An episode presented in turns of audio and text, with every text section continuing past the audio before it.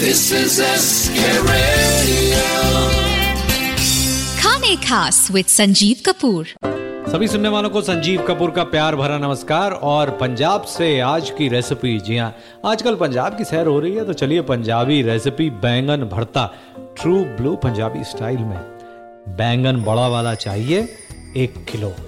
जी हाँ बैंगन ले लिया उसके साथ साथ क्या चाहिए? तीन बड़े चम्मच तेल एक छोटा चम्मच जीरा तीन प्याज बारीक कटे हुए दो इंच का टुकड़ा अदरक का बारीक कटा हुआ दो हरी मिर्च बारीक कटी हुई दो छोटे चम्मच लाल मिर्च पाउडर जो लाल ज़्यादा हो जैसे कश्मीरी लाल मिर्च होती है वैसे। भाई जो बैंगन मरता है एकदम लाल लाल बनता है तो उसके लिए नमक स्वादानुसार चार बड़े टमाटर ये भी बारीक कटे हुए राइप रेड टमेटोज दो बड़े चम्मच हरा धनिया बारीक कटा हुआ और ये सब इंग्रेडिएंट्स है बैंगन का भरता।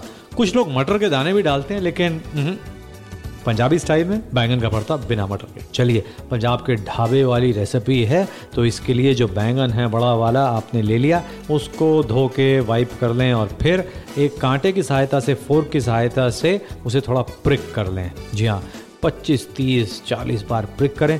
और अब इसे आइडली तो तंदूर के अंदर भुनना चाहिए। नहीं तो ओपन फायर में गैस के ऊपर भून सकते हैं। कोयले पे भुना जाए तो बहुत अच्छा रहता है। खैर, गैस पे भी भून सकते हैं और इसे तब तक भूनें जब तक जो स्किन है, वो जल ना जाए और अंदर से पूरा बैंगन पकना जाए।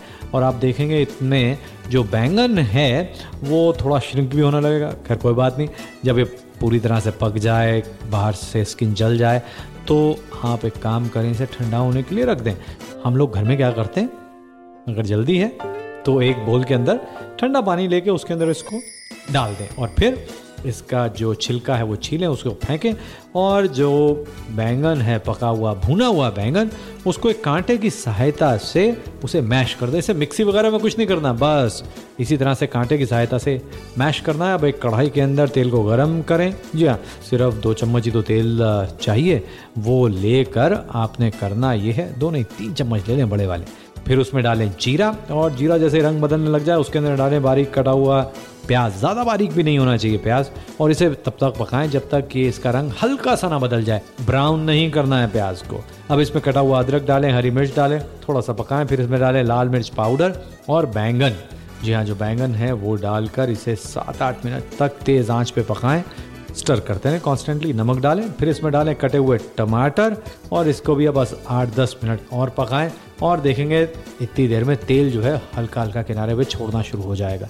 इसका मतलब है कि ये बैंगन का भरता तैयार है इस पे डालें हरा धनिया और इसे परोसे गर्मा गर्म। हम्म, बैंगन का भरता बिल्कुल पंजाबी स्टाइल में। ढाबे की क्या ज़रूरत है अगर ऐसा बैंगन का भरता घर में मिल जाए?